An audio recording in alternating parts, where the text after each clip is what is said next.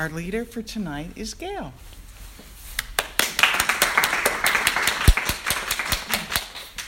Hi, all. I was going to say, hello, it's me. I was thinking of somebody who just spoke here a while ago, and he always has his notes, but this is what my journal looks like, okay? And what you guys can't see is these are prayers.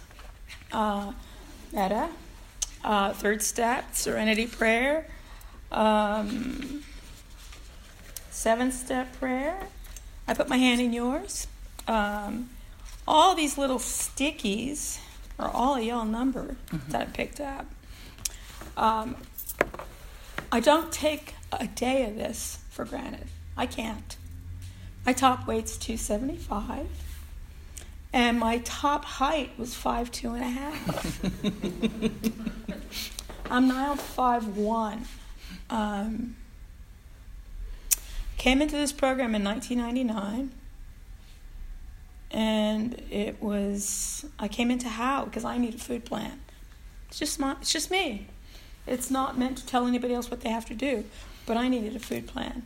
And what they did back then is you had 30 questions, which got you through the first three steps. You had three weighed measured meals, nothing in between, no flour, no sugar, and a whole lot of other shit you don't eat. Um, you had to go to three meetings and you had to make three phone calls. I make three phone calls on most days. Most of you have heard me call you. Um, I got to do this stuff. This is what I've got to do for my abstinence, or else I'm 275. Um, uh, I can't take that first compulsive bite.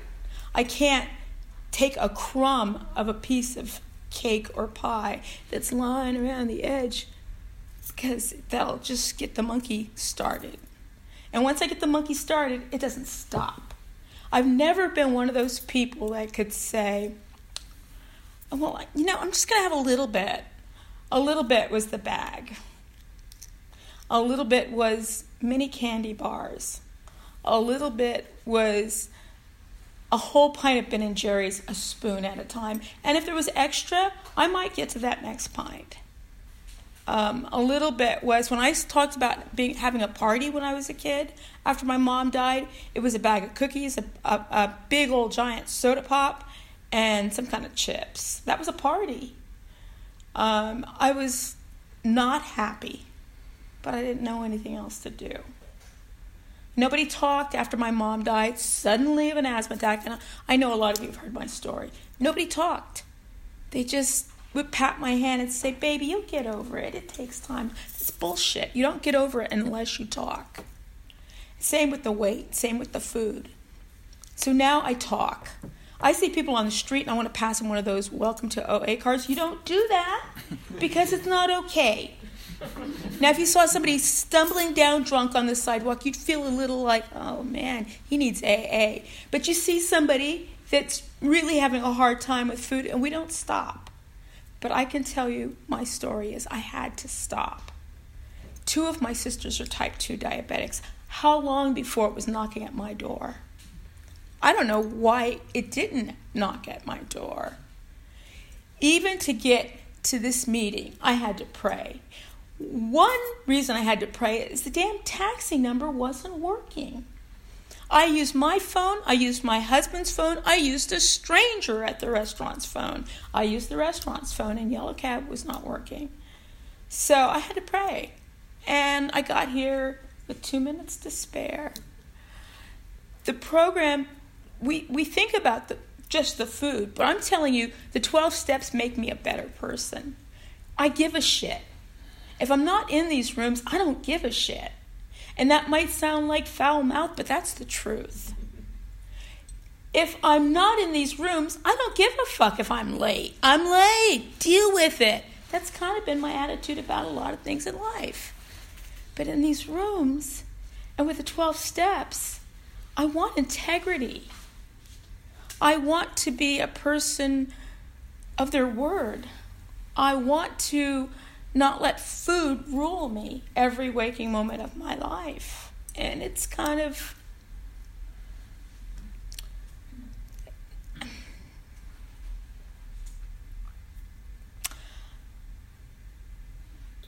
I hear a lot of ex- a lot of excuses. I, I had a lot of excuses why I was 275 pounds, 250, 225, 180.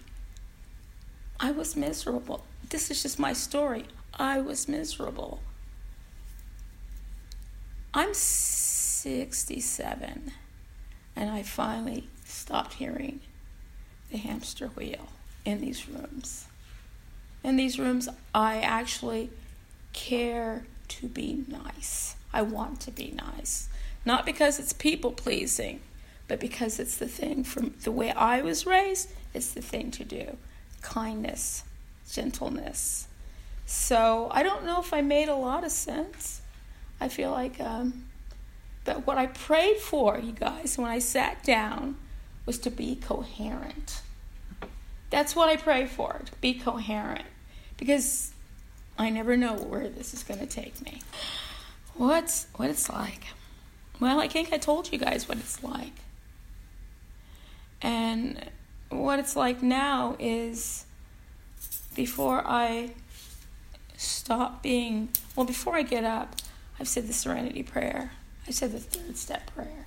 I've said the seventh step prayer. And I pray that they're just not words, that they're beliefs, that they're truths that I can embody. I pray that as I look at the first, second, and third step, I can keep my commitments.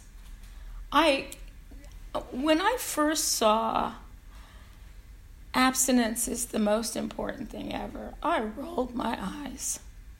I thought, how could that be? I've got children. How could that be? I've got a husband. But without my abstinence, I'm not a very nice girl. I'm not as open as I want to be. I'm not as loving as I want to be. I'm usually thinking, how can I get to my next fix? So I'm not as present as I want to be. So my day begins with prayer. It begins with that little blue book. Uh, Over the, I'm going to try to say it, this is a part of aging that happens. Anybody tell me? Voices of Recovery. And I read it, and then I write the question. For today, I read it, I write the question. I call three people. I do this because I didn't know I had options. I didn't know I had options. And when I came back to OA, HOW? There was none. It was just OA. And I came in, and it was a lifeboat. It was a lifeboat. It, everything slowed way down. I was given a food plan. I went home and I followed it.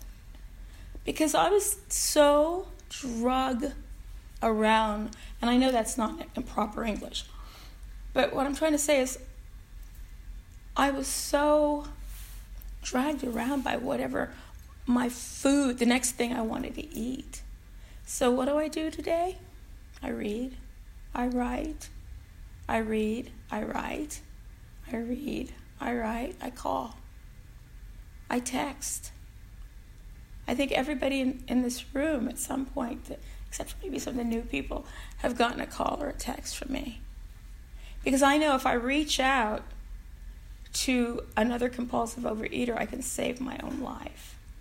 I also know if I pray and ask my higher powers help, maybe I've got another day. I don't even like the feeling of fullness because I just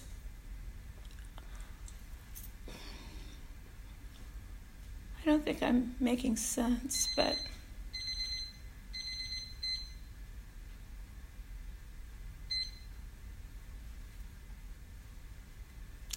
I look at it like the seasons. This is what it was like. And it doesn't have to be that way now. I come to this meeting, I go to the I go to Tuesday, I go to Monday, sometimes I go to Thursday. I pick up the telephone. And that's all I got, guys. Thank you.